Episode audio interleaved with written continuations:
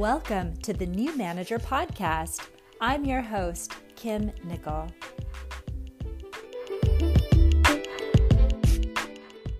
Hello and welcome. I'm glad you're here and I hope you're doing well. Today, we need to talk about feedback. First, it is a requirement that when you are a manager, you will be required to give feedback. There will likely be some formal structure or process in your organization, but even if there's not, and actually, especially if there's not, there will still be an expectation that you will give feedback to the people on your team so that they know how they're doing. If they need to course correct, if they need to do something differently, your job is to communicate that to them in a way that helps them know what they need to do and feel supported in making any changes.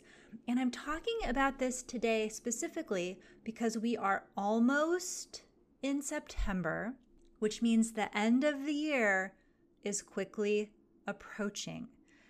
And if you do not have a feedback strategy, then you risk ending up with a deadline and no data, no plan, and trying to remember what people have been doing all year.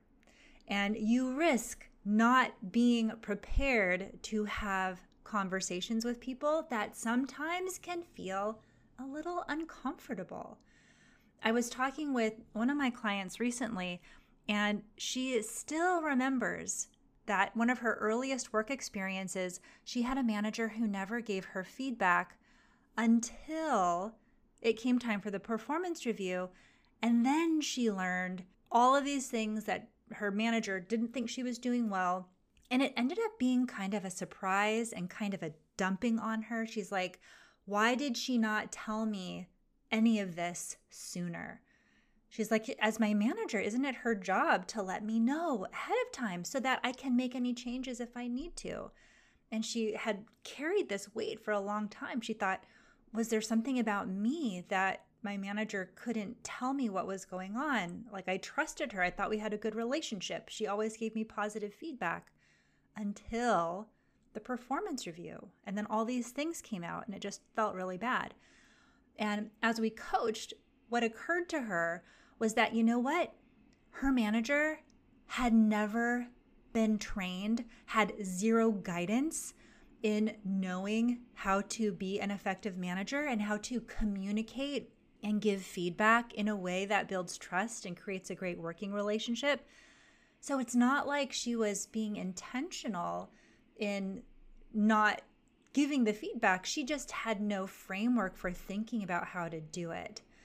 And this happens so often, especially when there are lots of things to do and it can feel like there's a lot of work where you just need to get the work done. And when you're giving feedback, it requires that you pause, take a step back, look at the big picture, make some decisions about what feedback you want to give and why. And it's a different process. It's a different thought process. It's a different strategic process. And there may be some specific skills in terms of how to communicate in an effective way. And when I work with my clients, I teach you this. Like, I will teach you how you need to be thinking and looking at the situation so that you are prepared. So it is now September. Do not leave feedback for the last moment, for the end of the year. Let me tell you, you do not want to find yourself in November or December looking at the list of all the people you have to give formal feedback to and trying to reconstruct in your mind, what did we do this year? What did they do well? What problems did they face? What is their growth going to look like for the coming year? Trust me, that is not a fun place to be. Ask me how I know. It is so common that when you get promoted to a manager, this one thing, that you're expected to give feedback is often neglected. And it doesn't have to be that way. It's one of the smallest things that will make the biggest difference, both in terms of you being equipped, feeling prepared, feeling comfortable and confident about the way that you're able to give feedback knowing that it is effective, that you are creating trust, that you are doing a good job.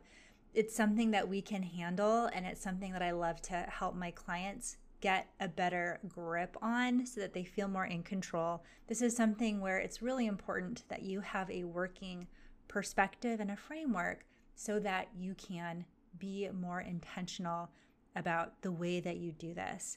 So that is what I wanted to talk to you today. Really short, podcast episode, because all you need to know really is that feedback is your job.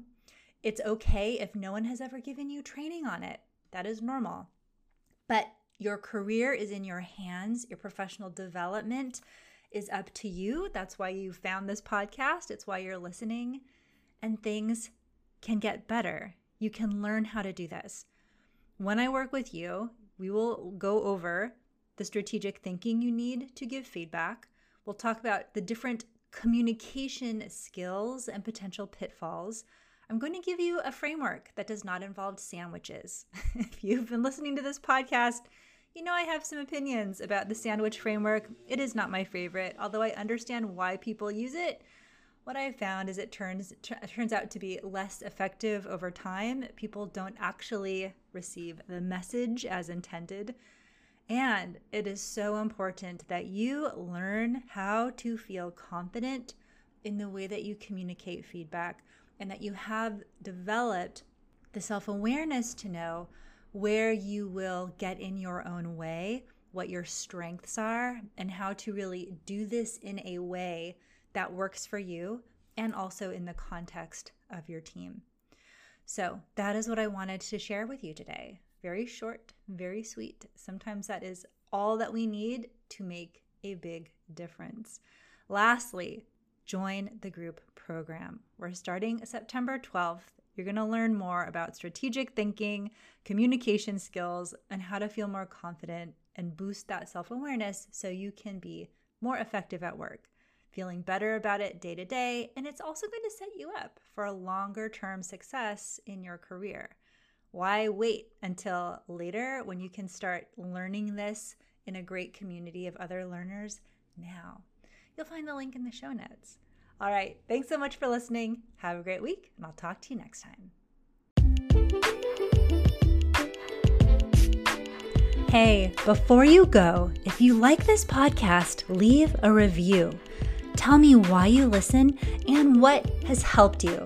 Thanks so much. I'll see you next time.